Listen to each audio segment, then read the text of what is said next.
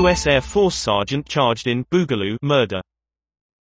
A man with far-right links is accused of a shooting outside Oakland courthouse during BLM protests.